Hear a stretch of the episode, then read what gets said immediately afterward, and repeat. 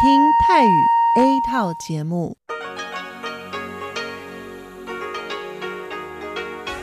ที่นี่ สถานีวิทยุเรดิโอไต้หวันอินเตอร์เนชันแนล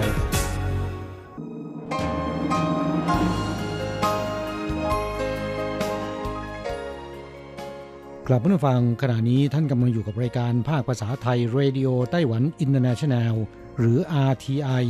ออกกระจายเสียงจากกรุงไทเป ไต้หวันสาธารณรัฐจีน เป็นประจำทุกวันนะครับ นอกจากรับฟังทางเครื่องรับวิทยุได้แล้ว ยังสามารถรับฟังรายการผ่านระบบออนไลน์ได้ที่ thai.rti.org.tw หรือที่ RTI Fanpage นะครับ ขอเชิญติดตามรับฟังรายการของเราได้ ตั้งแต่บัดนี้เป็นต้นไป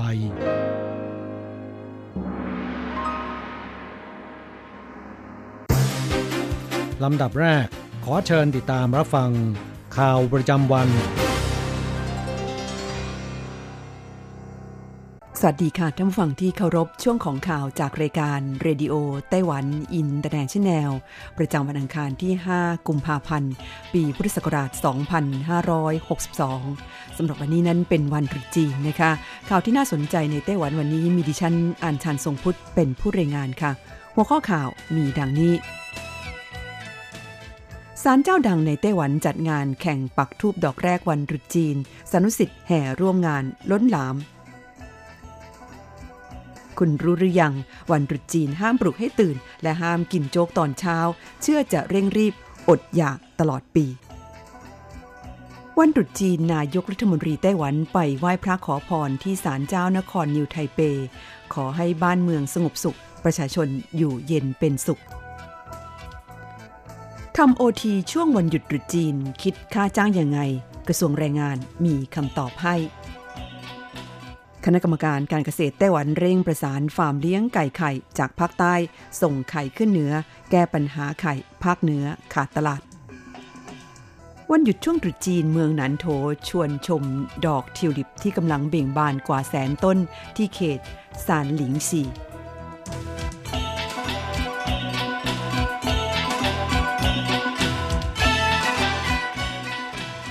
ต่อไปเป็นรายละเอียดของข่าวค่ะกุ้งฝังเขาวันที่ 5 กุมภาพันธ์เป็นวันตรุษจีน ชาวไต้หวันนิยมไปไหว้พระขอพรที่ศาลเจ้าหรือวัดวาต่างๆ เพื่อเป็นการเอาเลิกเอาชัย ผู้คนจำนวนมากต้องการไปไหว้พระขอพร และปักธูปดอกแรกลงในกระถางธูปของศาลเจ้าในวันตรุษจีน เนื่องจากเชื่อว่าจะทำให้ประสบความสำเร็จ หรือคว้าที่หนึ่งในทุกเรื่องตลอดปี ทำให้กลายมาเป็นประเพณีแข่งปักทูบดอกแรก ลงบนกระถางทูบศาลเจ้าในเวลาศูนย์นาฬิกาหนึ่งนาทีของวันตรุษจีน โดยมักจะมีเงินรางวัลหรือของรางวัลมูลค่าสูงมอบให้แก่ผู้ชนะสำหรับตรุษจีนปีนี้ศาลเจ้าดัง ๆ หลายแห่ง จัดแข่งปักทูบดอกแรกในวันตรุษจีน อาทิศาลเจ้าเจิ้นหลันกง ที่เขตต้าเจีย นครไทจง ผู้ที่ปักทูบดอกแรกลงบนกระถางทูบหน้าองค์เจ้าแม่มาจู ได้รับ รูปหล่อเจ้าแม่หมาจูทองคำแท้มูลค่าประมาณ 18,000 เหรียญไต้หวันศาลเจ้าเทียนโฮที่เขตฉีซานนครเกาชง ก็มอบเงินรางวัลให้แก่ผู้ชนะ 8,888 เหรียญเป็นต้น คุณรู้แล้วหรือยัง วันตรุษจีนห้ามปลุกให้ตื่น ห้ามกินโจ๊กตอนเช้า เชื่อจะเร่งรีบอดอยากตลอดปี คุณผู้ฟังคะวันตรุษจีนนั้นมีข้อห้ามมากมายค่ะ อาทิห้ามทำความสะอาดบ้านและทิ้งขยะในวันตรุษจีน เพราะเชื่อว่าจะเป็นการกวาดเอาโชคลาภเงินทองออกไปจากบ้าน ห้ามสระผมหรือตัดผมเนื่องจากคำว่าผมหรือฝาเป็นคำพ้องเสียงกับคำว่าฟาที่แปลว่ามั่งคั่งดังนั้นการสระหรือตัดผมในวันตรุษจีน จึงเหมือนกับเป็นการนำความมั่งคั่งออกจากบ้าน ตามมาด้วยห้ามพูดคำหยาบ และทะเลาะเบาแวงในวันตรุษจีน รวมไปถึงการพูดถึงความตายหรือผี เนื่องจากเชื่อว่าการพูดสิ่งที่ไม่ดีในวันตรุษจีนนั้น จะนำความโชคร้ายมาให้ตลอดทั้งปี ต่อไปห้ามร้องไห้ เชื่อกันว่าการร้องไห้ในวันขึ้นปีใหม่ จะทำให้พบกับเรื่องไม่ดี และเสียใจไปตลอดทั้งปี ดังนั้นในวันนี้เด็กเล็กจะดื้อขนาดไหนอากงอาม่าก็อาจปล่อยให้วันหนึ่ง เพราะไม่อยากตีให้เด็กต้องร้องไห้ในวันนี้ ต่อไปคือห้ามใช้ของมีคม เพราะเชื่อว่าการใช้ของมีคม ตัดสิ่งของจะเป็นการตัดโชคดีไปด้วย ห้ามปลุกคนในบ้านให้ตื่น เพราะเชื่อว่าจะทำให้ต้องเร่งรีบและร้อนรนตลอดปี ห้ามกินโจ๊กหรือข้าวต้ม ในตอนเช้าของวันรุษจีน เนื่องจากในอดีตคนยากจนจะกินโจ๊กหรือข้าวต้ม เพราะมีข้าวสารน้อย ต้องทำโจ๊กหรือข้าวต้มกินแทนข้าวสวย ดังนั้นการกินโจ๊กในตอนเช้าของวันตรุษจีน จึงเหมือนกับการขัดขวางไม่ให้ตัวเองร่ำรวย และทำตัวเหมือนคนจน อย่างไรก็ดียุคสมัยแปรเปลี่ยนไป คนรุ่นใหม่ยุคดิจิทัลในไต้หวันจำนวนมาก ไม่ค่อยยึดถือความเชื่อเหล่านี้ จึงไม่ค่อยถือปฏิบัติอย่างเคร่งครัดเหมือนคนรุ่นเก่าแล้ว แต่ในช่วงวันหยุดตรุษจีนแบบนี้ การนอนให้พอกินให้อิ่ม พักผ่อนร่างกายและจิตใจอย่างเต็มที่เพื่อเตรียมตัวรับกับความท้าทายของหน้าที่การงาน และการศึกษาเล่าเรียนหลังตรุษจีน น่าจะเป็นสิ่งที่ทุกคนเห็นพ้องต้องกันมากที่สุดเข้าต่อไปวันตรุษจีน นายกรัฐมนตรีไต้หวันไหว้พระขอพรที่ศาลเจ้านครนิวไทเป ขอให้บ้านเมืองสงบสุข ประชาชนอยู่เย็นเป็นสุข เช้าวันที่ 5 กุมภาพันธ์นี้ นายซูเจินชัง นายกรัฐมนตรี ไต้หวันสาธารณจีนและคณะ ได้เดินทางตระเวนไปไหว้พระขอพรที่ศาลเจ้าต่างๆ ในนครนิวไทเป โดยเริ่มจากศาลเจ้าเจียหยุน และศาลเจ้าซือหุยในเขตปันเชียวศาลเจ้าจี้อัน เขตซู่หลิน และศาลเจ้า จูหลินซานกวนอิน เขตหลินโข่ว นายซูเจินชังให้สัมภาษณ์แก่สื่อมวลชนว่า วันตรุษจีน ตระเวนไหว้พระขอพร พร้อมอธิษฐาน ขอให้บ้านเมืองสงบสุข ประชาชนอยู่เย็นเป็นสุข ซึ่งได้ทำเช่นนี้ติดต่อกันมาเป็นเวลา 20 กว่าปีแล้ว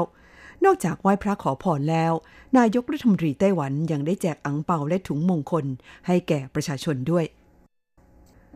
เข้าต่อไปทำโอทีช่วงวันหยุดตรุษจีนคิดค่าจ้างยังไง กระทรวงแรงงานไต้หวันมีคำตอบให้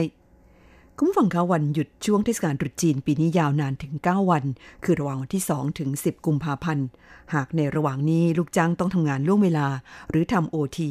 ค่าจ้างโอทีคิดยังไง กระทรวงแรงงานไต้หวันสาธารณจีนแถลงว่า ช่วงระหว่างวันที่ 4 ถึง 7 กุมภาพันธ์ ซึ่งเป็นวันสิ้นปี หรือวันชูชีหรือที่ชาวจีนในเมืองไทยเรียกกันว่าวันไหว้ ไปจนถึงวันชูซาน หรือวันที่ 3 เดือนหนึ่งตามปฏิทินจีน ซึ่งตรงกับวันที่ 7 กุมภาพันธ์ ระหว่างวันที่ 4 ถึง 7 กุมภาพันธ์นี้ถือเป็นวันหยุดนักขัตฤกษ์ประจำปี หากลูกจ้างทำงานล่วงเวลา ในจ้างต้องจ่ายค่าจ้างเพิ่มขึ้นอีก 1 เท่าตัวสำหรับวันที่ 8 ถึง 9 กุมภาพันธ์ เป็นวันหยุดพักประจำสัปดาห์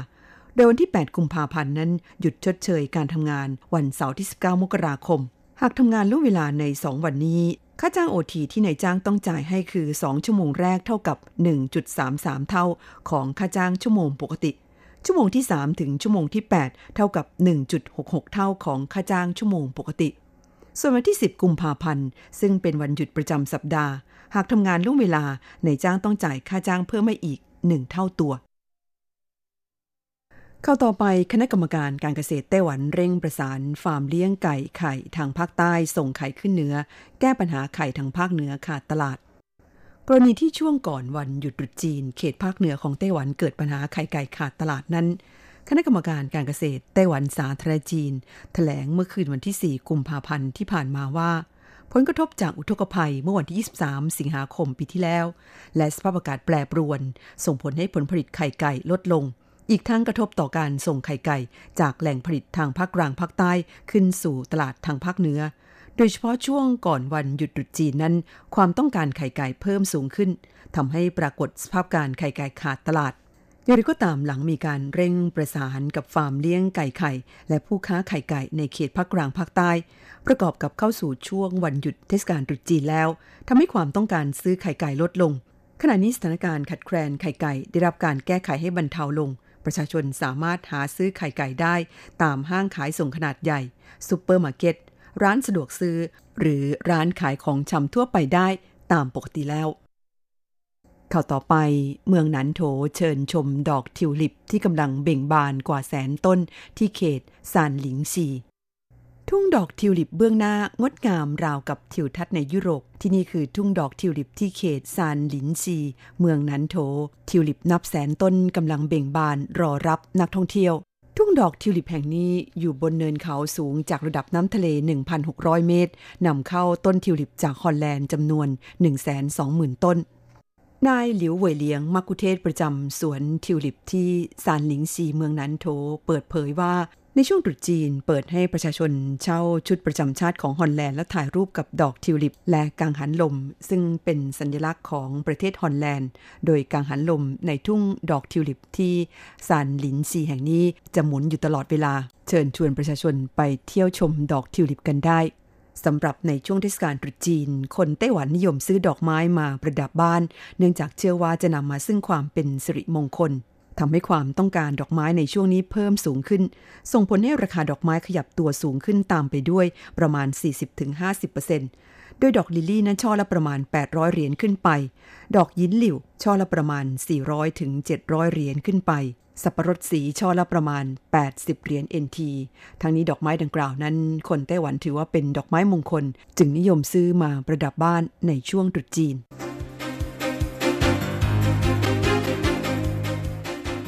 ต่อไปขอเชิญฟังข่าวต่างประเทศและข่าวจากเมืองไทยค่ะ ชาติสำคัญยุโรปประกาศรับรองฝ่ายค้านกวยโด ขณะที่ผู้นำสหรัฐขู่อาจส่งทหารแทรกแซงเวเนซุเอลาประเทศสำคัญในยุโรปอาทิฝรั่งเศส สเปน เยอรมนีสหราชอาณาจักร โปรตุเกส สวีเดน เดนมาร์ก เช็ก ออสเตรียและเนเธอร์แลนด์ ซึ่งเป็นเก้าชาติสำคัญในยุโรป เคลื่อนไหวร่วมมือกันประสาน ประกาศรับรองผู้นำฝ่ายค้านของเวเนซุเอลา คือในฮวนกวยโด ขึ้นเป็นประธานที่ดีชั่วคราวของเวเนซุเอลา ความเคลื่อนไหวดังกล่าวของก้าชาติสำคัญในยุโรปมีขึ้น หลังจากหมดเวลาตามคำขาดที่ให้ไว้ 8 วันสำหรับประธานที่ดีนิโคลัสมาดูโรซึ่งปัจจุบันกลายเป็นอดีตผู้นำเวเนซุเอลา ขณะที่ประธานาธิบดีโดนัลด์ทรัมป์แห่งสหรัฐประกาศว่า จะใช้กำลังฐานเข้าแทรกแซงเพื่อขับไล่มาดูโร โดยที่เป็นทางเลือกหนึ่งที่ทางการวอชิงตันอาจพิจารณานำมาใช้ด้านรัสเซียเตือนต่างชาติว่า อย่าได้แทรกแซงทำให้เกิดความเสียหายในเวเนซุเอลาข่าวต่อไปรัฐบาลออสเตรเลียส่งทหารรับมือมหาอุทกภัยในรอบ 100 ปี ชาวบ้านผวาจระเข้หลุดเพ่นพ่าน ออสเตรเลียส่งทหารลงพื้นที่ช่วยเหลือผู้ประสบภัยในรัฐควีนสแลนด์ ซึ่งกำลังเผชิญอุทกภัยครั้งเลวร้ายที่สุดในรอบ 100 ปี จากการที่ฝนตกลงมาอย่างหนักในฤดูมรสุม ขณะที่มีรายงานว่าพบสัตว์อันตรายและสัตว์มีพิษ อาทิจระเข้และงูหลุดออกมาเพ่นพ่านตามท้องถนนกองกำลังป้องกันออสเตรเลียส่งกระสอบทราย 70,000 ถุง พร้อมด้วยยานพาหนะสเทินน้ำสเทินบก ลงพื้นที่ประสบภัย เมื่อวันที่ 4 กุมภาพันธ์ เพื่อช่วยเหลือประชาชนที่ต้องหนีน้ำขึ้นไปบนหลังคาบ้าน ในแถบภาคเหนือของออสเตรเลีย ซึ่งเผชิญกับฝนตกหนักในช่วงฤดูมรสุมของทุกปีแต่ทว่าลมมรสุมระลอกนี้ส่งผลให้บางพื้นที่มีฝนตกหนักตลอดหนึ่งสัปดาห์ เทียบเท่ากับปริมาณฝนตลอดทั้งปี ประชาชนในเมืองทาวส์วิลล์ซึ่งได้รับผลกระทบหนักสุดต้องเดินลุยน้ำที่ท่วมสูงถึงระดับเอว หลังทางการสั่งเปิดประตูระบายน้ำออกจากเขื่อนขนาดใหญ่แห่งหนึ่ง เมื่อค่ำวันที่ 3 กุมภาพันธ์ที่ผ่านมา คาดการว่ามีบ้านเรือนที่ถูกน้ำท่วมประมาณ 20,000 หลังมาดูข่าวจากเมืองไทยกันบ้างค่ะตรุษจีนเยาวราชคึกคัก ชาวไทยเชื้อสายจีนแห่ขอพรเทพเจ้า งานตรุษจีนที่เยาวราชปีนี้คึกคักตั้งแต่เช้าวันที่ 5 กุมภาพันธ์ค่ะ โดยชาวไทยเชื้อสายจีนและนักท่องเที่ยว เดินทางเข้าไปที่เยาวราชกันอย่างเนืองแน่น เพื่อไหว้พระขอพรที่พระเจ้าและสิ่งศักดิ์สิทธิ์เพื่อความเป็นสิริมงคลนอกจากนี้การท่องเที่ยวแห่งประเทศไทยยังได้จัดเทศกาลตรุษจีนอย่างยิ่งใหญ่หลายพื้นที่ทั่วประเทศ ฉลอง 44 ปีความสัมพันธ์ไทยจีน เข้าต่อไปผู้เข้ารับบำบัดยาเสพติดปี 2561 ยาบ้ายังคงครองอันดับที่หนึ่งสถาบันบำบัดรักษาและฟื้นฟูผู้ติดยาเสพติดแห่งชาติบรมราชชนนี หรือสอบอยช กรมการแพทย์ เผย ยาบ้ายังคงครองแชมป์อันดับหนึ่ง ผู้เสพส่วนใหญ่มีอาชีพรับจ้าง ว่างงาน ย้ำส่งผลกระทบต่อตนเองและสังคม สุดท้ายเป็นข่าวที่กทม แจ้งค่าฝุ่นเช้าวันที่ 5 กุมภาพันธ์ ส่วนใหญ่อยู่ในเกณฑ์มาตรฐาน ศูนย์แก้มลพิษกทม แจ้งสถานการณ์ฝุ่นในพื้นที่กทมส่วนใหญ่ อยู่ในเกณฑ์มาตรฐานแล้ว พร้อมเตรียมรับมือฝุ่นอีกรอบในช่วงวันที่6-8กุมภาพันธ์ 13-15 กุมภาพันธ์นี้ เพราะอากาศจะปิดอีกครั้ง ต่อไปเป็นอัตราแลกเปลี่ยนระหว่างเงินเหรียญไต้หวันกับเงินบาท ประจำวันอังคารที่ 5 กุมภาพันธ์เนื่องจากช่วงนี้เป็นช่วงวันหยุดตรุษจีน อัตราแลกเปลี่ยนยังคงเท่ากับอัตราแลกเปลี่ยนเมื่อวานนี้ โอนเงิน 10,000 บาท ใช้เงินเหรียญไต้หวัน 10,000 กับ 20 เหรียญ แลกซื้อเงินสด 10,000 บาท ใช้เงินเหรียญไต้หวัน 1,310 เหรียญสำหรับการแลกซื้อเงินเหรียญดอลลาร์สหรัฐนั้น 1 ดอลลาร์สหรัฐต้องใช้เงินเหรียญไต้หวัน 30.99 เหรียญแลกซื้อค่ะทำฝั่งคานั้นเป็นช่วงของข่าวจาก RTI นำเสนอโดยดิฉันอัญชันทรงพุทธค่ะ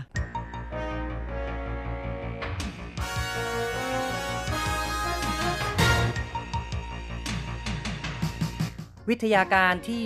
ก้าวหน้า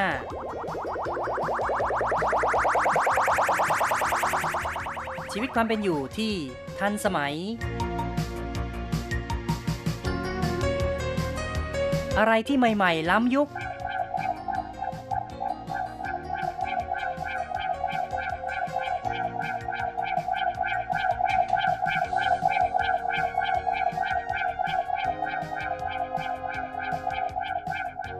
ชิญติดตามในไต้หวันไฮเทค ดำเนินรายการโดย แสงชัย กิตติภูมิวง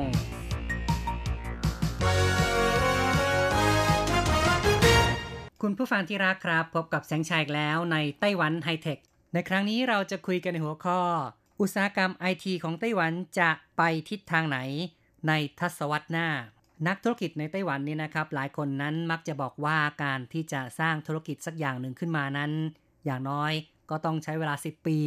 หรือถ้าจะพูดในอีกแบบหนึ่งนั้นก็คือว่าไซเคิลในธุรกิจหรือว่าในอุตสาหกรรม คือช่วงเวลาที่พุ่งขึ้นสูงสุด แล้วก็ต่ำลงแล้วก็พุ่งขึ้นใหม่นี่นะครับ ส่วนใหญ่แล้วก็ต้องใช้เวลาประมาณ 10 ปี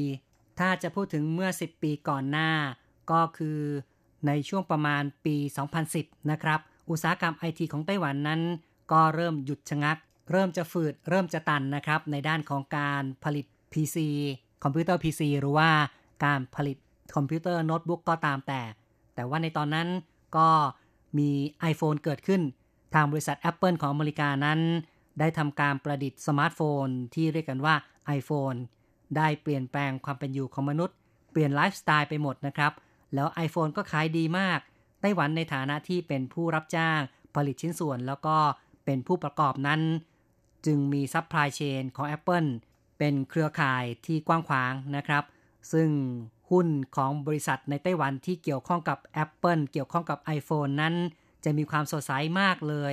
แต่ตอนนี้ Apple ที่เคยสดใส ยอดขายก็เริ่มจะซบเซาเพราะฉะนั้นอุตสาหกรรมไอทีของไต้หวันนั้น จะไปทางไหนในทศวรรษหน้า เป็นสิ่งที่หลายคนก็กำลังคบคิดกันอยู่ หากจะย้อนไปพูดถึงในยุคปี 2000 นั้นยุคนั้นก็ต้องบอกว่าทั้ง PC ทั้ง NB นะครับคือ Personal Computer หรือว่าโน้ตบุ๊กคอมพิวเตอร์นั้นมีความแพร่หลาย แล้วก็มีความรุ่งเรืองมาก ถือว่าเป็นยุคทองด้านไอทีของไต้หวัน และเป็นการวางรากฐานทำให้ไต้หวันสาธารณรัฐจีนนะครับ เป็นประเทศที่มีชื่อเสียง ในด้านการรับจ้างผลิตคอมพิวเตอร์ ในช่วงนั้นถือว่า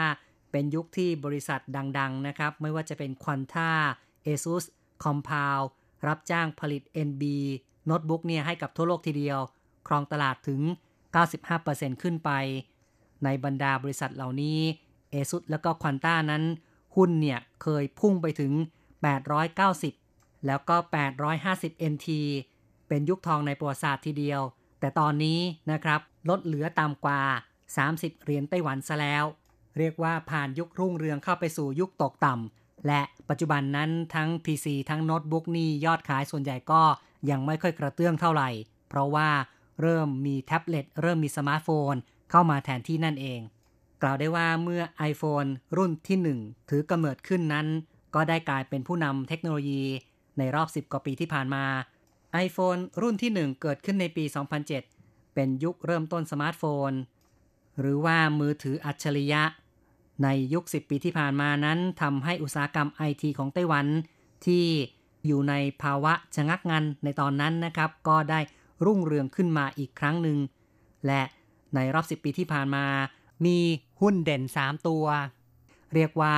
อยู่ในความสนใจของผู้คนเป็นอย่างมาก ซึ่งก็เป็นหุ้นที่มีความเกี่ยวข้องกับ iPhone เป็นทั้งผู้ที่ผลิตชิ้นส่วนหรือว่าเป็นผู้ที่ประกอบ iPhone นะครับ 3 บริษัทที่ว่านี้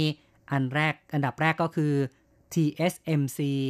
Taiwan Semiconductor Manufacturing Corp นะครับ ซึ่งเป็นผู้ผลิต CPU รายใหญ่ หุ้นของ TSMC นั้น นับว่าเป็นหุ้นที่มีความโดดเด่นในฐานะมีสัดส่วนมากที่สุดนะครับ สัดส่วนมากที่สุดในบรรดาของผลิตภัณฑ์ Apple รองลงมาก็คือบริษัท l a g o n Precision นะครับ นับว่าเป็นหุ้นที่มีราคาสูงสุดในบรรดา หุ้นเด่น 3 ตัวนี้ และอีกบริษัทหนึ่งนั้นคือหงไห่ Precision ถ้าพูดหงไห่นั้นบางคนอาจจะไม่ค่อยรู้จัก แต่ถ้าพูดถึง Foxconn หลายคนก็คงจะร้องอ๋อขึ้นมานะครับ เพราะว่า Foxconn นั้นที่เป็นบริษัทลูกของหงไห่เนี่ย ก็ทำหน้าที่ในการรับจ้างประกอบสมาร์ทโฟนของ Apple ที่เรียกว่า iPhone นะครับสำหรับหงไห่ Precision เนี่ยก็ถือว่า เป็นหุ้นเด่นในฐานะที่มีผู้ถือหุ้นรายย่อยมากที่สุดด้วย หากจะทบทวนในรอบ 10 ปีที่ผ่านมานั้น ในเรื่องของการแข่งขันการเปลี่ยนแปลงเทคโนโลยี ผู้ที่อยู่ในแนวหน้าก็มีการเติบโตกันอย่างรวดเร็ว นอกจาก 3 บริษัทใหญ่นะครับที่เป็น OEM ให้แก่ Apple แล้ว ก็ยังมีบริษัทอื่น ๆ ที่ทำหน้าที่ในการป้อนชิ้นส่วนต่าง ๆ ได้แก่ Catcher Technology Genius Electronic Win Semiconductor KY Murray Electronic Carrier Technology แล้วก็ Pegatron นะครับ เหล่านี้ก็ล้วนแต่เป็นบริษัทของไต้หวันทั้งนั้นนะครับ ในการทำหน้าที่ผลิตชิ้นส่วนต่างๆ ทั้งหน้าจอ ทั้งตัวเรือน Apple นะครับ ตัวโครงของเครื่อง แล้วก็ชิ้นส่วนอีกมากมายหลายอย่างของ iPhone ที่กล่าวมานี้นะครับ ก็ถือว่าเป็นผู้ที่รุ่งเรืองในช่วง 10 ปีที่ผ่านมา ตามกระแส iPhone ที่ได้รับความนิยมมาก แต่ว่าเปรียบเทียบกับอีกฝ่ายหนึ่งนะครับ ที่อยู่ในภาวะตกต่ำอย่างยิ่งเลย หลังจากที่โน้ตบุ๊กนั้นคอมพิวเตอร์โน้ตบุ๊กแล้วก็ PC นั้นซบเซาลงไป อันนี้ก็ได้แก่ ผู้ที่ทำหน้าที่ในการผลิตประกอบ PC หรือว่า NB ได้แก่ Quanta ASUS แล้วก็ Compal ส่วนบริษัทที่ผลิตแบตเตอรี่ ก็ได้แก่ Dynapack Celxpert Energy และยังมีผู้ที่ผลิต connector นะครับตัวเชื่อมต่อทั้งหลาย ก็ได้แก่ ACES Electronic JPC ในส่วนของ Power Supply นะครับ ตัวจ่ายไฟของเครื่องคอมพิวเตอร์ก็ได้แก่เฟยหง Cosmo Electronic เหรียญชัง ทั้งหมดนี้ก็ล้วนแต่เป็นผู้ที่อยู่ในขาลงนะครับในช่วง 10 ปีที่ล้วนแต่กำลังต้องการจะหาโอกาสที่จะพลิกผันขึ้นมาใหม่ การเปลี่ยนแปลงด้านการผลิตในอุตสาหกรรมไอทีของไต้หวันจากยุค NB เข้าสู่ยุคสมาร์ทโฟน กล่าวได้ว่า หงไห่ Precision หรือว่า f o x c o n นั้น ได้เกาะกระแสธุรกิจอย่างมั่นคง ก็คือหงไห่นี่นะครับ ก็เป็นผู้ที่อยู่ในวงการ NB มาก่อน แต่ว่าไม่ตกกระแสนะครับ สามารถที่จะเข้าไปร่วมขบวนกับ iPhone ได้ ในขณะที่ควอนต้ากับคอมเปาที่อยู่ในวงการ PC นั้นยังคงตั้งรับ แล้วก็อยู่ในภาวะที่สูญเสียเรื่อยมา สูญเสียตลาดเรื่อยมา สูญเสียทั้งในแง่ของผู้รับจ้างผลิตชิปเซตหรือว่าการประกอบเครื่อง ตลอดจนการผลิตชิ้นส่วนอื่นๆ ซึ่งก็อยู่ในภาวะที่ตกต่ำลง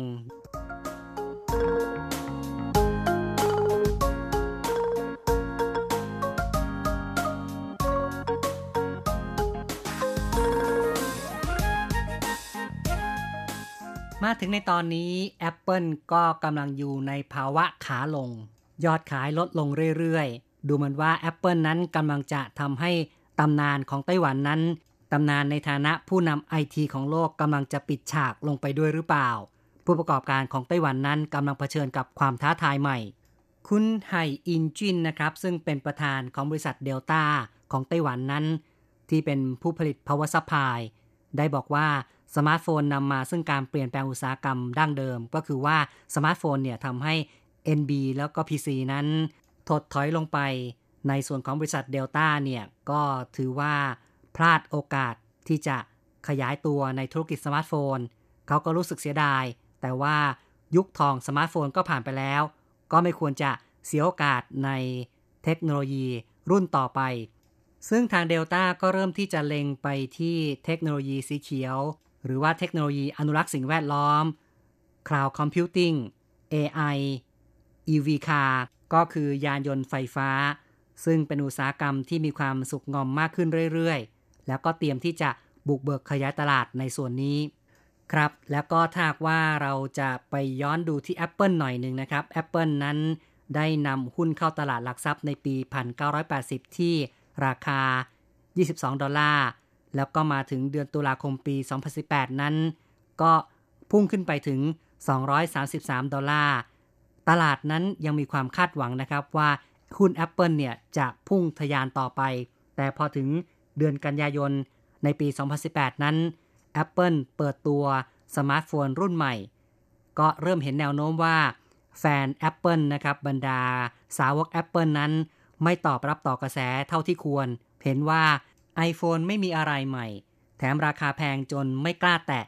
ทำให้ iPhone นั้นเริ่มหมดสเสน่ห์ดึงดูด เพราะฉะนั้นยอดขาย iPhone ของบริษัท Apple นั้นไม่ถึงเป้า แล้วก็มีการลดปริมาณผลิตลงเรื่อยๆ ประมาณการยอดขายลดลงเรื่อยๆ อย่างที่ไม่เคยเกิดขึ้นมาก่อน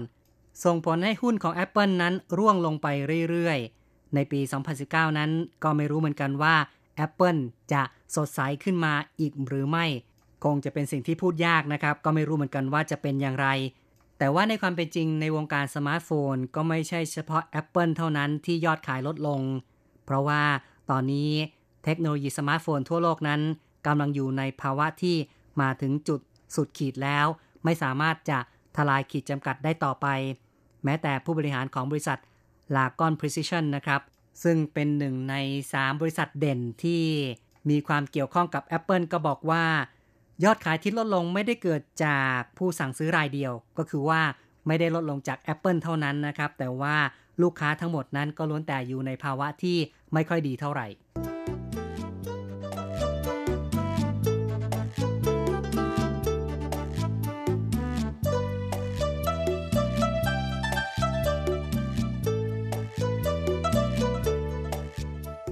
ฟังครับพูดกันในประเด็นที่ว่า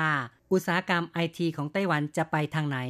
ในทศวรรษหน้านะครับ ทางออกนั้นก็น่าจะเป็นสิ่งที่คุณไห่อิงจินนะครับ ประธานของบริษัทเดลต้าที่บอกว่าคงต้องเล็งไปที่ อุตสาหกรรมเทคโนโลยีสีเขียว Cloud Computing AI EV Car เหล่านี้เป็นต้นแล้วนะครับ แล้วก็แนวโน้มอีกอย่างหนึ่งที่ผู้ประกอบการในไต้หวันนั้นก็เริ่มที่จะเล็งเป้าหมายเพื่อบุกเบิกนะครับ นั่นก็คือเรื่องของ VR แล้วก็ AR จะเห็นได้ว่าในอุตสาหกรรมสมาร์ทโฟนของไต้หวันนั้น มีแบรนด์ที่น่าสนใจที่ติดตลาดอยู่แบรนด์หนึ่งก็คือ HTC นะครับ แม้ว่าในตอนนี้ยอดขายก็ไม่ค่อยดีเท่าไหร่นัก แต่ก็กล่าวได้ว่าเป็นแบรนด์ชั้นนำแบรนด์หนึ่งของไต้หวัน ตอนนี้ HTC นั้น ก็ได้เริ่มเล็งไปในด้านของการบุกเบิกเทคโนโลยี AR VR จะเห็นได้ว่ามีการร่วมมือกับมหาวิทยาลัยแพทย์ในไต้หวันเพื่อสร้างระบบการเรียนรู้ด้านกายวิภาคศาสตร์ หรือว่า Anatomy ที่ใช้ระบบ VR เข้ามาเป็นส่วนเสริมทำให้นักศึกษาแพทย์นั้นสามารถเรียนรู้เกี่ยวกับสรีระร่างกายของมนุษย์ได้ คล้ายๆ กับการผ่าร่างกายของมนุษย์นะครับ สามารถ ดูชั้นต่างๆ ดูส่วนต่างๆ พลิกกลับไปกลับมาได้อย่างละเอียดละออ ซึ่งถ้าจะพูดถึงเทคโนโลยี VR นั้นก็ยังมีอีก 2 ตัวที่คล้ายๆกันก็คือ MR กับ AR นะครับ VR นั้นจะเป็นสิ่งที่ทำให้เราเข้าไปอยู่ในโลกเสมือน ขณะที่ AR เนี่ยก็เป็นการผสานโลกเสมือน เข้ากับสภาพแวดล้อมในโลกจริง แล้วก็ MR นั้น เป็นการผสมผสานระหว่าง VR กับ AR เข้าด้วยกัน สิ่งเหล่านี้ก็เป็นสิ่งที่กำลังเกิดขึ้นอย่างรวดเร็ว แต่ว่ายังอยู่ในช่วงเริ่มต้น จะต้องมีการปฏิวัติทางด้านอุปกรณ์ต่างๆนะครับ ทุกวันนี้ก็คล้ายๆ กับยุคโทรศัพท์มือถือ รุ่นแรกที่มีขนาดใหญ่เทอะทะ มาพร้อมกับสายระยงระยาง ในกระเป๋าหิ้วที่เทอะทะใหญ่โต แต่ว่าในอนาคตต่อไปนั้น ทั้ง AR VR ก็คงจะมีความกระทัดรัดมากขึ้น แล้วก็มีความละเอียด มีความแม่นยำคุณผู้ฟังครับ รายการไต้หวันไฮเทคในวันนี้ เราพูดคุยกันในหัวข้อ อุตสาหกรรมไอทีของไต้หวันจะไปทางไหนในทศวรรษหน้า ซึ่งก็คงต้องรอดูกันต่อไปแล้วนะครับ เทคโนโลยีใหม่ๆ ยังคงเกิดขึ้นอย่างต่อเนื่อง ก็ยากที่จะคาดเดาได้ว่าจะเป็นอย่างไร รอให้เวลาเป็นเครื่องพิสูจน์กันละกันนะครับ รายการไต้หวันไฮเทคในครั้งนี้ เห็นทีต้องขอยุติลงก่อน อย่าลืมกลับมาพบกันใหม่ในครั้งต่อไป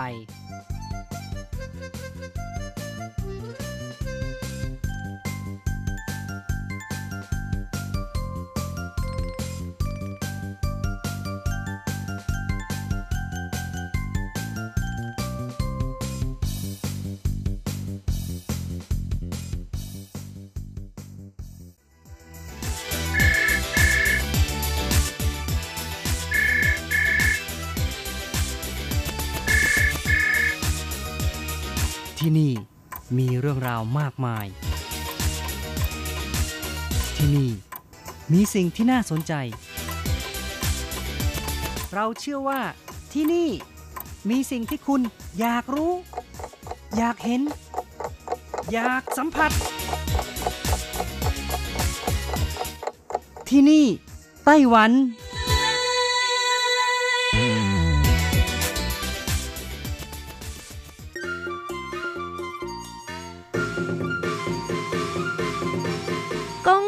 กงสี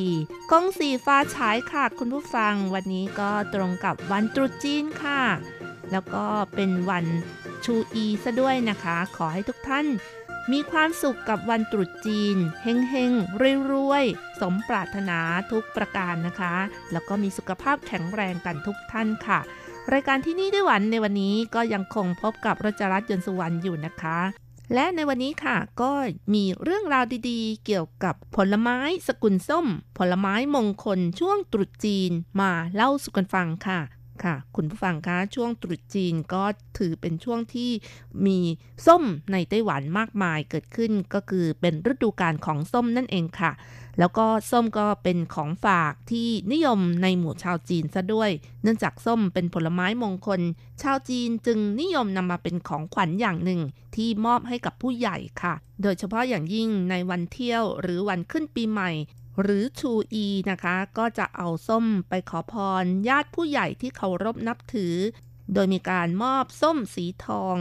ลูกกลมๆ สีสดสวยงาม แล้วก็มอบเป็นคู่ด้วยนะคะ บางคนก็ห่อด้วยกระดาษแดง หรือบางคนก็ใส่กล่องของขวัญค่ะ เหตุที่เลือกส้มก็เพราะว่า ส้มนั้นออกเสียงตามสำเนียงจีนกลางว่าจีจื่อและแต้จิ๋วก็จะออกเสียงคำว่าเก็กค่ะ ซึ่งพ้องกับคำว่าความสุขหรือโชคลาภเพราะฉะนั้นการมอบส้มให้กับผู้ใหญ่จึงเปรียบเสมือนการนำความสุข หรือโชคลาภไปให้กับผู้ใหญ่นั่นเอง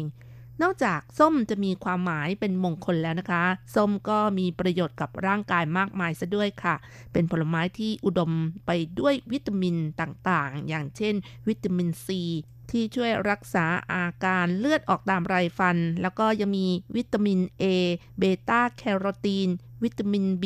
วิตามินดีแคลเซียมธาตุเหล็กฟอสฟอรัส คอลลาเจนต่างๆ เป็นต้นนะคะ อีกทั้งยังมีเส้นใยอาหารที่ช่วยในการขับถ่ายค่ะ และนอกจากนี้แล้วส้มก็เป็นผลไม้ที่มีสารไฟโตนิวเทรียนท์มาก ซึ่งทำหน้าที่เป็นสารต้านอนุมูลอิสระ รวมถึงสารกลุ่มฟลาโวโนนสารแอนโทไซยานิน สารโพลีฟีนอล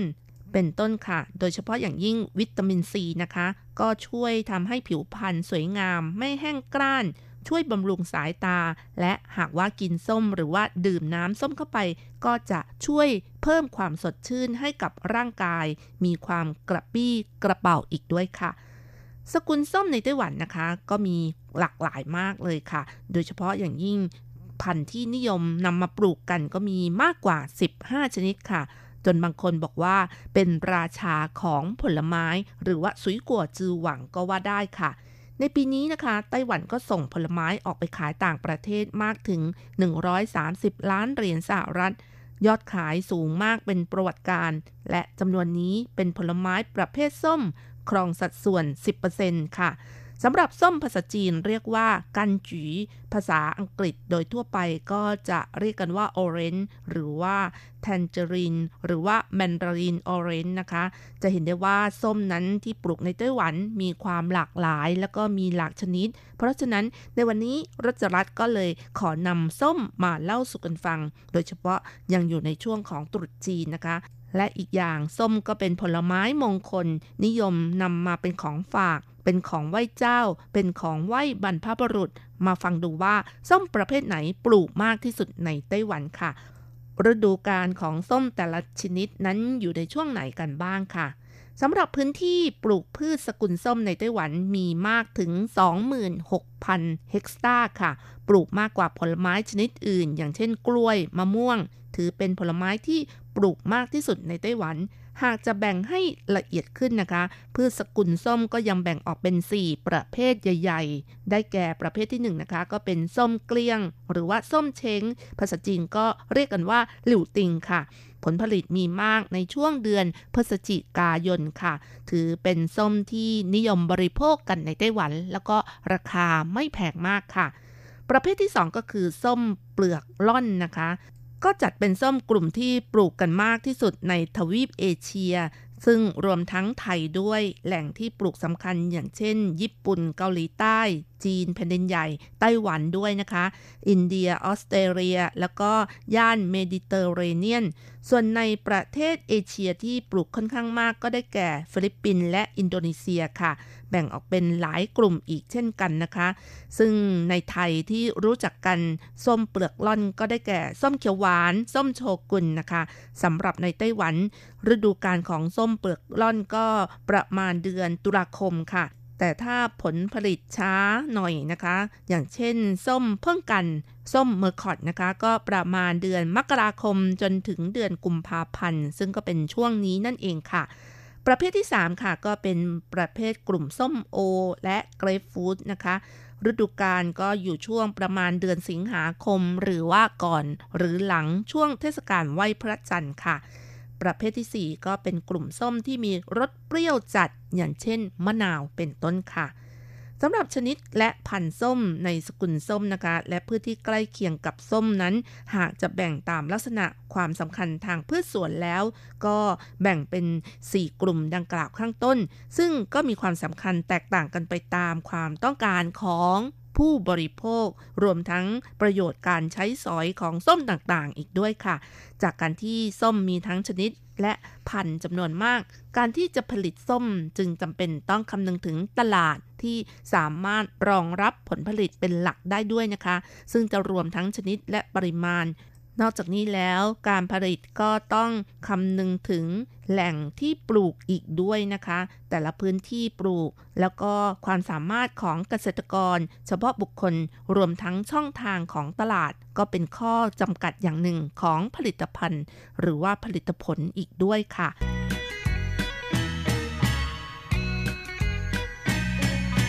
春天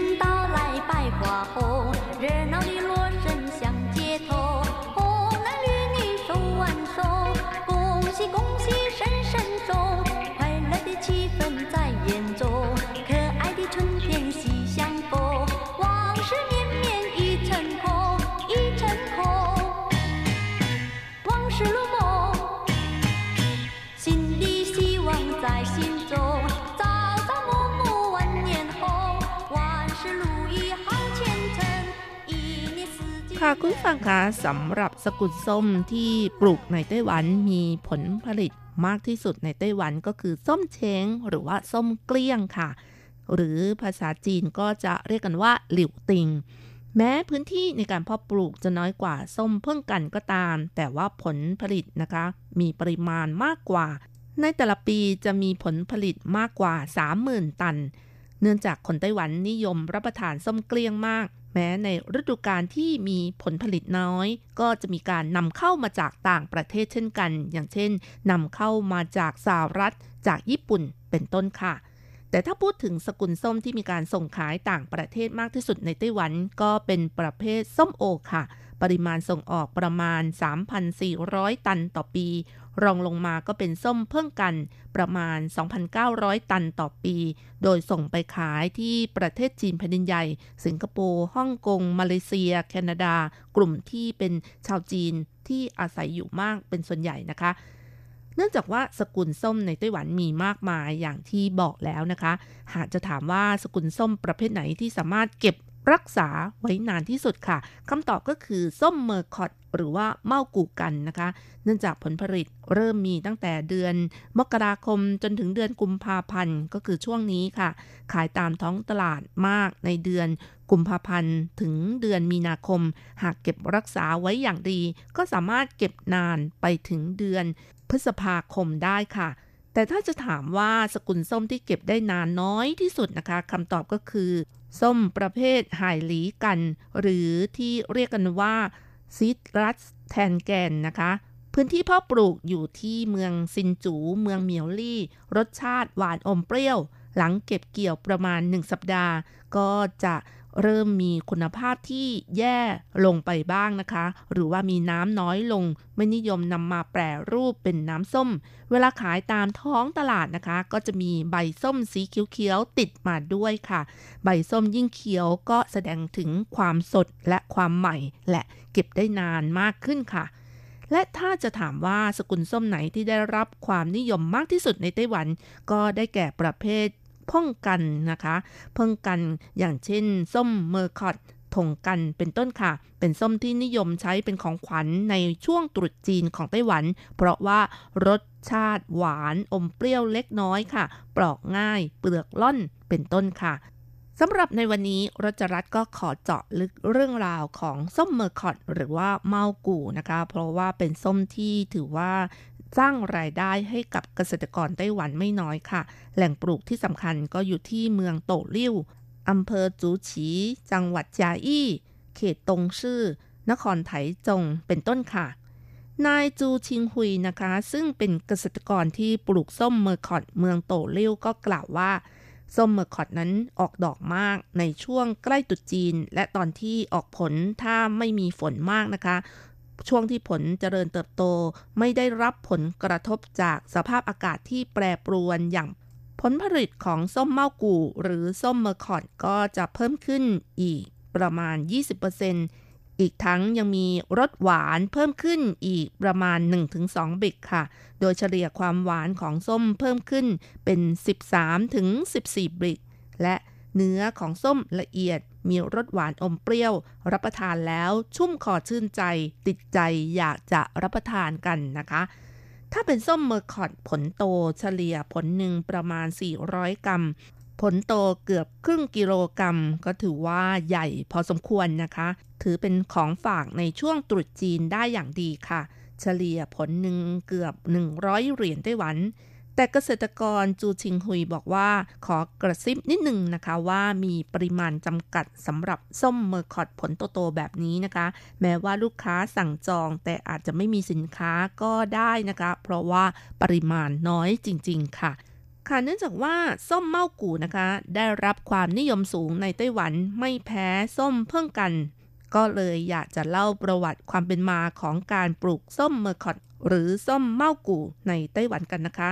เนื่องจากผู้ที่ทดลองปลูกเมากู เป็นครั้งแรกก็เป็นชาวต่างชาติค่ะ ชื่อชาลีเมอร์คอตสมิธนะคะ เพื่อให้เกียรติกับท่านจึงตั้งชื่อส้มชนิดนี้ว่าเมอร์คอตส่วนภาษาจีนก็จะเรียกส้มชนิดนี้ว่าเมากูนะคะ เสียงอาจจะใกล้เคียงกัน แต่ก็มีคนสันนิษฐานว่าเนื่องจากว่าแหล่งปลูกครั้งแรกของส้มชนิดนี้นะคะ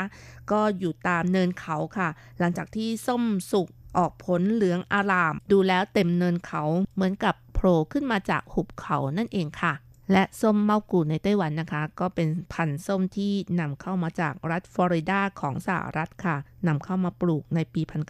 1971 โดยศาสตราจารย์หลินผูนะคะ คณะพืชสวนมหาวิทยาลัยแห่งชาติที่เกษียณอายุแล้ว แต่ว่าช่วงแรกนำเข้ามาปลูกก็ไม่ได้รับความสำคัญ ต่อมาก็มีการพัฒนาพันธุ์ โดยเกษตรกรที่ชื่อว่าชีปัวปังนะคะขยันทดลองปลูก ต้องบอกว่ามีการปรับปรุงพันธุ์มานานกว่า 3 ปีนะคะ ในที่สุดก็สามารถปลูกส้มเมากูออกขายตามท้องตลาด และขายได้ราคาดี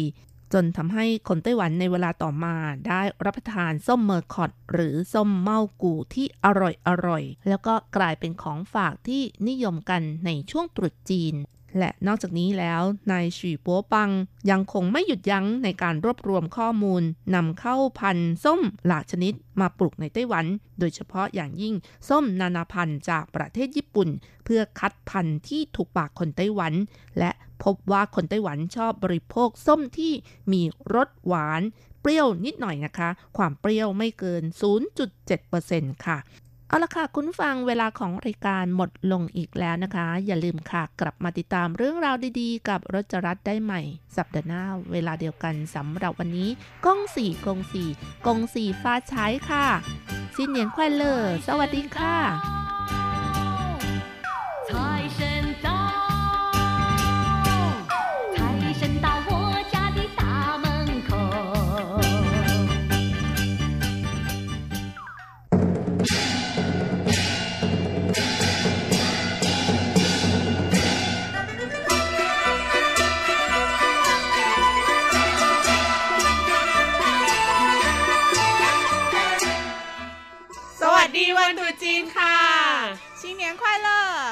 งสีฟ้าฉาขอให้ยทุกคนเฮงๆรวยๆนะคะ ใช่ค่ะ ได้ยินเสียงเราสองคนแบบนี้บอกเลยว่าเป็นโอกาสพิเศษจริง ๆนะคะ ดิฉันดีเจยุ้ยมณพรค่ะ ดิฉันดีเจเจนเจนสุชาวดีค่ะอ่านะ วันนี้เรามาเจอคุณผู้ฟังในช่วงบรรยากาศวันวันตรุษจีนใช่ค่ะ ก็จะเป็นเทปพิเศษของเราสองคนนะคะ ซึ่งแน่นอนว่า 15 นาทีเนี่ยไม่เพียงพอแน่นอน เพราะเรามีเรื่องที่จะมาบอกเล่าเยอะมากๆดังนั้นเนี่ยหากว่าฟังแล้วมันแบบว่ายังไม่จบนะก็ไปฟังต่ออีกทีหนึ่งคือวันพฤหัสนะคะ ในช่วงของรายการเลาะรั้วครัวไต้หวันนั่นเองอะวันนี้เรามีเรื่องอะไรมาฝากคุณผู้ฟังกันคะดีเจเจนเจนสำหรับเรื่องราวในวันนี้นะคะ มันก็ต้องต้อนรับตรุษจีนค่ะกับเรื่องราวของการแก้ปีชงอ่าใช่ค่ะอย่างที่เราทราบกันดีอะเนาะว่า คนไต้หวันเองเนี่ยนะเขาก็มีความเชื่อในเรื่องของอ่าปีชงใช่ค่ะใช่ไหมแล้วก็จะมีการเข้าวัดไปแก้ปีชง เหมือนกับไปจุดเทียนบูชาอืมนะคะ ซึ่งเดี๋ยวดีเจเจนเจนเนี่ยเขาก็จะมีเรื่องราวของกรรมวิธีในไต้หวันนี่แหละมาบอกเล่าให้กันฟังนะอะเรามาเปิดกันเลยดีกว่าค่ะ ต้องบอกเลยว่าปีชงเนี่ยไม่ได้หมายความว่าทุกนักสัตว์จะชงถูกไหมคะ ใช่ค่ะบางทีบางคนชงแต่แบบชงแล้วเฮงก็มีค่ะ มันก็ไม่ได้ว่าร้ายเสมอไปนะคะอืมนะซึ่งนะคะปีที่ชงแล้วเขาบอกว่ามีผลเสียมากที่สุดในปีเนี้ยคือปีอะไร ก็ปีประจำปีนี้เลยก็คือปีกุลค่ะ แล้วก็นอกจากนี้ก็มีปีเออปีงูอ่าที่เขาเรียกว่าปีอะไรนะปีมะมะเสเสงงใช่ ภาษาจีนเรียกว่าอะไรคะเสือเสือเหนียนอ่าใช่ปีกุลค่ะล่ะปีกุลล่ะปีกุลนี่จูค่ะจูเหนียนใช่และอีกปีหนึ่งนะคะ ปีถัดมาที่ชงร่วมๆกันก็คือ ปีลิงค่ะปีว่องนั่นเองค่ะภาษาหรือว่าจีนโฮเหนียนค่ะอืมแล้วก็ปีสุดท้ายค่ะ ปีดิฉันเอง ปีขานอ่าหรือว่าก็ปีเสือ ใช่ค่ะ ก็คือหูเหนียนนั่นเองอืมนะคะใช่สี่ปีนี้บอกเลยว่า โอ้โห ชงมากๆนะอะที่ชงตรงๆเลยเขาก็บอกว่างูเล็กนะคะ อันนี้คือชงร้อยเปอร์เซ็นต์เลยก็คือส่วนใหญ่เรื่องที่จะกระทบเนี่ยก็คือทุกเรื่องเลย เรียกว่า everything around the world โหมกระหน่ำเข้ามาใน ปีนี้ก็ต้องไปทำบุญสะเดาะเคราะห์กัน ใช่ค่ะ ดังนั้นคนที่เกิดปีงูเล็กเนาะก็ค่ะจะต้องเตรียมตัวให้ดีนิดนึงนะคะ ถัดมาก็คือปีกุลเนาะเขาบอกว่าเป็นแบบว่าเพราะปีกุลเป็นปีนี้ด้วยไง ใช่ค่ะ ก็เป็นปีประจำปีนี้เป็นเหมือนกับว่าเป็นเทพประจำปีเนี้ยก็ลงอืมปีนี้พอดี ก็เลยเหมือนกับว่าปีกุลเนี่ยก็ต้องเหมือนไปแบบเอ่อกราบไหว้บูชาเทพประจำปีค่ะ อืมใช่ค่ะ เหมือนให้เขาคุ้มครองเราอะเนาะให้แบบว่าปีนี้นี่เราสามารถดำเนินทุกอย่างไปได้อย่างราบรื่นนะคะแล้วคาดปลอดภัยเหมือนกับว่าต้องเหมือนกับเหมือนไปไหว้เจ้าที่อย่างเงี้ยค่ะ เพราะว่ามันเป็นปีของเราอย่างเงี้ยอืม ถัดมาก็คือปีขานละกันนะคะ ปีขานเนี่ยเป็นเรื่องของเคราะห์กรรมเลยทีเดียว กรรมเก่ากรรมใหม่เนี่ยปีนี้ก็จะโหมกระหน่ำกันมานิดนึงนะดิฉันก็รู้สึกว่าเริ่มเจอละ เริ่มมีกลิ่นของตัวกรรม รู้สึกว่ามาเกาะอยู่แถวแถวๆไหล่เนี่ยแหละนะรู้สึกว่าช่วงนี้ทำอะไรก็ เออ เวรกรรมกำลังติดตามเออเหมือนเวรกรรมกำลังติดตามเราอยู่ แล้วก็จะมีความแบบเหมือนไม่ค่อยราบลื่นสมูทเท่าไหร่อะไรอย่างเงี้ยนะคะดังนั้นก่อนออกจากบ้านช่วงนี้ฉันก็จะไหว้พระทุกวันเลยอะถัดมาก็คือปีลิงนะคะนี่จะจะเกิดปีอะไรคะปีแพ้ค่ะโอ้ยสบายเลย ไม่ชนอะไรสักอย่างดีงามมากนะคะ ปีแพะเนี่ยคือเขาบอกว่าจะเอ้ยไม่ใช่ปีแพะปีลิงอ่านะที่ชงเนี่ยก็คือจะชงในเรื่องของสุขภาพนะคะดังนั้นคนที่เกิดปีลิงเนี่ยก็ต้องระมัดระวังในเรื่องของสุขภาพให้ดีนะคะ อย่าแบบว่าเอ้ยเจ็บป่วยเล็กๆ น้อยๆอะไรอย่างเงี้ยแล้วก็ไม่ยอมไปหาหมอสุดท้ายก็ไม่แน่นะพอมันสะสมรวมกันเยอะๆมันก็อาจจะกลายเป็นป่วยเรื่องใหญ่หนักๆได้ใช่แล้วค่ะ ส่วนวิธีแก้ชงนะคะ คุณผู้ฟังต้องบอกเลยนะคะ ว่าที่เมืองไทยเนี่ยเขาก็จะมีวัดส่วนส่วนใหญ่ก็เป็นวัดจีนนะที่เขานิยมไปแก้ชงกัน แต่อย่างเราเนี่ยอยู่ในไต้หวันใช่ไหมใช่ค่ะ จะนั่งเครื่องบินกลับ เมืองไทยเอืมเพื่อไปแก้ชงสมมติถ้าเรามีธุระจะกลับไทยอยู่แล้วโอเคหน่อย ก็อาจจะได้อยู่ก็มเออ แต่ถ้าแบบไม่ได้มีธุระอะไรแต่ว่าอยู่ดีอยู่จะนั่งไต้เครื่องบินกลับไปก็คงไม่ใช่ที่นะ ดังนั้นในไต้หวันเองเนี่ยก็มีในเรื่องของการแก้ชง ใช่ค่ะ ก็มีวัดเยอะแยะมากมายที่มีคนไปสักการะบูชาแล้วก็ไปทำบุญแก้ชงกันค่ะอืมคำว่าแก้ชงในภาษาจีนเนี่ยมีไหมคะ ภาษาจีนก็คืออันไทซวยค่ะ แก้ชงก็คืออไทซวยก็คือเป็นเหมือนกับว่าเป็นเทพเจ้าประจำปีอืมแล้วอันไทซวยอันก็เหมือนแบบผิงอันอย่างเงี้ยแบบไปทำให้เออเนี่ยเหมือนกับไปกราบไหว้บูชาเทพไทซวยอย่างเงี้ยค่ะแบบอืมแล้วในส่วนของวัดอะเรามาเริ่มกันเลยดีกว่าเนาะเรากลับเข้ามาที่ไต้หวันดีกว่าอย่างที่บอกว่า เราไม่มีเงินซื้อตั๋วเครื่องบินบินกลับไปเมืองไทย ดังนั้นเนี่ยถ้าดิฉันอยู่ในไทเปอ่าดีเจเจนเจนแนะนำหน่อยสิว่าในไทเปเนี่ยมีวัดไหนที่ดัง ๆ ในเรื่องของการแก้ชง หรือว่าเสริมดวงชะตาตลอดปีใหม่นี้อะ งั้นเดี๋ยวเรามาแนะนำกันในวัดแรกเลยนะคะ ก็คือวัดฉือโยกงค่ะ ทรงซานฉือโยกง ก็อยู่ในเขตทรงซานนั่นเองค่ะ ใช่ ที่นี่ก็เป็นวัดสือโยกงนะคะ ก็สร้างตั้งแต่ปีคศ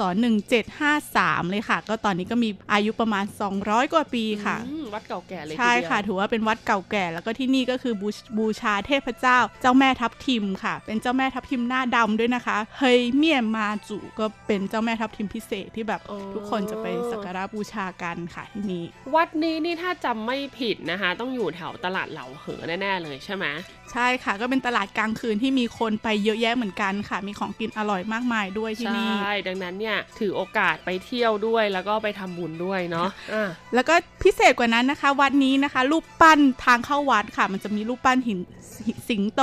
เป็นรูปปั้นหิน 2 ตัวค่ะ แล้วก็ 2 ตัวเนี้ยมันจะมีความพิเศษตรงที่เขาบอกว่าสิงโตตัวผู้เนี่ยจะอ้าปาก แล้วก็สิงโตตัวเมียเนี่ยจะปิดปากเฮ้ยเพราะฉะนั้นถ้าไปดูเนี่ยต้องไปสังเกตค่ะ อันนี้เป็นความพิเศษที่แบบอ่ามันเป็นการ ปั้นรูปปั้นแบบโบราณค่ะอืมที่ปัจจุบันเนี่ยน้อยละที่ไม่ค่อยมีแบบนี้อืมก็ทุกคนไปก็จะต้องไปดูอะแล้วในวัดเนี่ยถ้าเราเข้าไปถึงแล้วเราสามารถเลือกทำอะไรได้บ้าง ก็จะมีอันดับแรกเลยนะคะ ก็คือช่วงตรุษจีนนะคะ ทุกคนก็จะไปเนี่ยอันไทซุยค่ะ ก็คือไปแก้ชงอืมซึ่งค่าใช้จ่ายนะคะก็จะอยู่ที่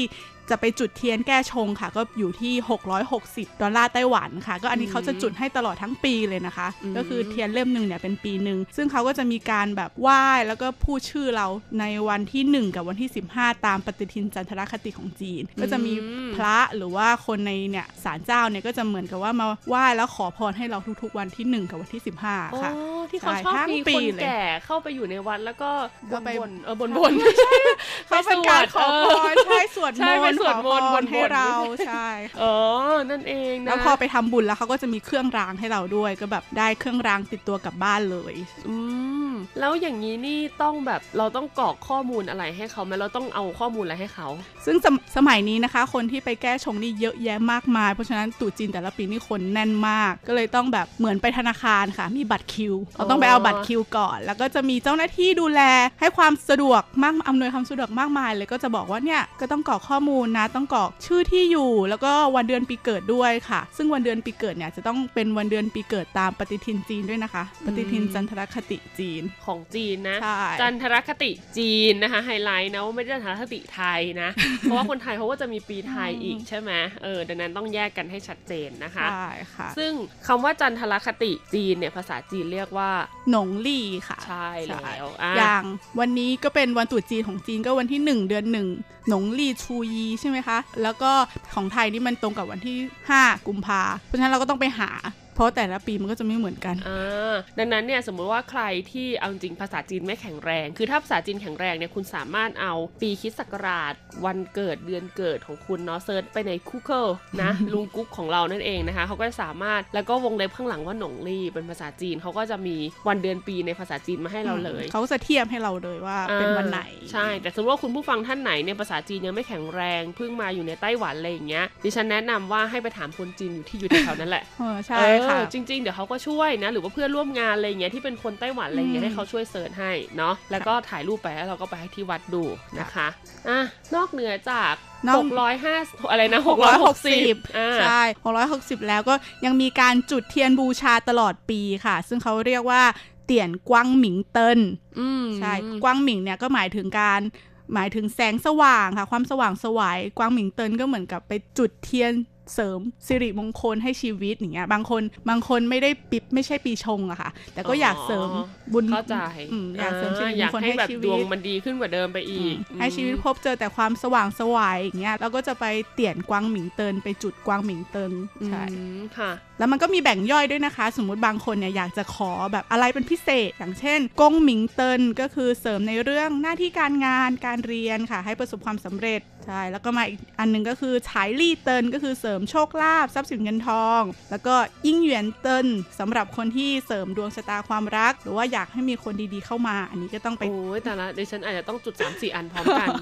ไปจุด ซึ่งอ่ากวางหมิงเตินเนี่ยก็จะอยู่ที่ 600 ดอลลาร์ไต้หวันค่ะ ก็จะมีการอ๋อเออ่อ สวดมนต์อวยพรให้ทุกๆ วันที่ 1 ถึงวันที่ 15 เหมือนวันที่ 1 กับวันที่ 15 ในทุกๆ เดือนเหมือนกันค่ะอ๋อใช่ทั้งปีเลยอ๋อนอกจากนี้ล่ะคะมีอะไรอีกไหมใช่นอกจากนี้ก็ยังมีเฉียวจื่อเตินเฉียวจื่อก็คือการขอบุตรใครที่อยากได้บุตรเป็นพิเศษเนี่ยก็เอ่อไปจุดโอ้เฉียวจื่อเตินเผื่อบางคนไปดูเลิกษ์มาแล้วว่าลูกฉันต้องเกิดปีนี้แหละจะได้เป็นเจ้าคนนายคนก็อาจจะต้องใช่พึ่งพาเทียนเล่มนี้นะคะ หรือว่าอยากให้คลอดบุตรได้ปลอดภัย แล้วก็ไปอ่าจุดเทียนนี้ก็ได้ค่ะ ให้แคล้วคลาดปลอดภัย หรือยังมีอีกหนึ่งจุดหนึ่งเทียนนะคะ ก็คือผิงอันเตินค่ะ ก็เสริมในเรื่องของให้ชีวิตราบรื่น ให้มีความสงบสุขปลอดภัยแคล้วแคล้วคลาจากทุกภัยไข้เจ็บต่างๆใช่ค่ะอะ แล้วนอกเหนือจากเจ้าไฟสี่ห้าอันอันนี้แล้วยังมีอย่างยังมีอีกอย่างหนึ่งค่ะ ก็เป็นเย่าชือเตินค่ะเย่าชือนี่ก็คือพระพุทธเจ้าที่เกี่ยวกับ แพทย์ในของจีนนะคะ ที่เขาเคารพนับถือกัน ซึ่งฟังจากชื่อเนี่ยก็แน่นอนว่าต้องเป็นเทพที่เกี่ยวข้องกับสุขภาพ ร่างกาย ความเจ็บป่วยใช่ไหมใช่ค่ะ ใครที่เอ่อที่บ้านบางทีอาจจะมีคนที่เจ็บป่วย เราอยากให้เขามีร่างกายที่แข็งแรงขึ้นอะไรแบบนี้เราก็จะไปอืมจุดเอ่อเทียนเย่าชื่อเตินได้ค่ะ ที่ก็ราคาอยู่ที่1,200ดอลลาร์ไต้หวันค่ะนี่อื มค่ะ ซึ่งวัดนี้ก็เดินทางสะดวกนะคะ อย่างที่บอกว่าอยู่ตรงตลาดเหลาเหอก็สามารถนั่งรถไฟฟ้าเนาะสายสีเขียวใช่ไหมไปลงที่สถานีทรงซานค่ะอ่าใช่ก็คือสุดสายเลยทีเดียวใช่ค่ะนะคะ แล้วก็เดินออกถ้าจำไม่ผิดนะประตู 5อะแต่สมมุติว่าเรามาไม่ถึงล่ะสมมุติว่าเขาอยู่แถวนครนิวไทเปบ้างดีกว่า เราจะไปที่วัดไหนได้อีกคะสำหรับนิวไทเปนะคะ อันนี้ต้องแบบแนะนำเลยค่ะให้คุณผู้ฟังไปกันก็คือจูหลิงซานกวนยิงชื่อค่ะ ก็เป็นเอ่อวัดกวนอิมค่ะวัดเจ้าแม่กวนอิมโอ้จูหลิงซานและที่นี่นะคะสร้างขึ้นตั้งแต่ปีคริสต์ศักราช 1801 ก็เป็นวัดที่รวมศาสนาพุทธมหายาน แล้วก็ความเชื่อลัทธิเต่าไว้ด้วยกัน ก็อย่างที่บอกนะคะ เทพเจ้าของวัดแห่งนี้เป็นพระแม่กวนอิมปางพันกรค่ะ หรือว่าเป็นปางพันมือค่ะ โอ้ยนี่ก็เหมือนเป็นเทพที่ประทานพรนั่นเองค่ะอืมนะน่าไปมากๆเลยทีเดียวนะคะ แล้วเดินทางยังไงไปยังไงเนี่ย ก็ที่อันนี้ก็ถ้าคุณผู้ฟังที่อยู่ไทเปนะคะ ก็สามารถไปนั่งรถที่ไทเป Main ค่ะ ก็นั่งรถซันฉงเคอร์ยินค่ะอ๋อหรือว่าค่ะเป็นถ้าอยู่ในตัวเมืองของนิวไทเปก็เนี่ย ก็สายซันฉงเคอร์ยินเหมือนกัน แล้วมันมีหลายสายมากมายเลยนะคะ ที่สามารถนั่งได้ ไม่ว่าจะเป็นสาย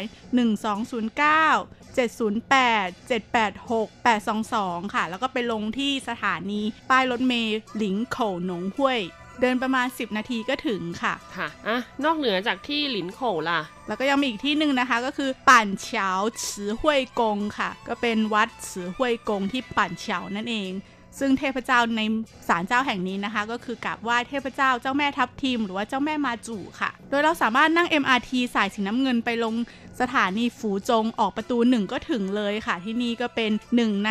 เอ่อวัดที่มีเจ้าแม่มาจูที่ใหญ่ที่สุดของไต้หวันค่ะ ก็ไปสักการะบูชากันได้ค่ะ ซึ่งนะคะทั้ง 3 วัดที่เราได้บอกไปเนี่ยนะเขาก็จะมีในเรื่องของการแก้ชงนั่นแหละนะคะใช่หรือว่าอัอันนไทไทซุซุยยเนี่ยแหละนะคะ มาให้เราเนี่ยได้ทำกันในช่วงเทศกาลตรุษจีนแบบนี้เนาะอะแต่ดูจากเวลาแล้วค่ะ จริงๆเนี่ยเรายังมีวัดในเถาหยวนไถจงนะคะ ไล่ไปถึงเกาฉงอีก แต่เดี๋ยวไว้เรามาต่อกันในวันพฤหัสละกันนะคะสำหรับวันนี้ลาไปก่อน สวัสดีค่ะวัสดีค่ะ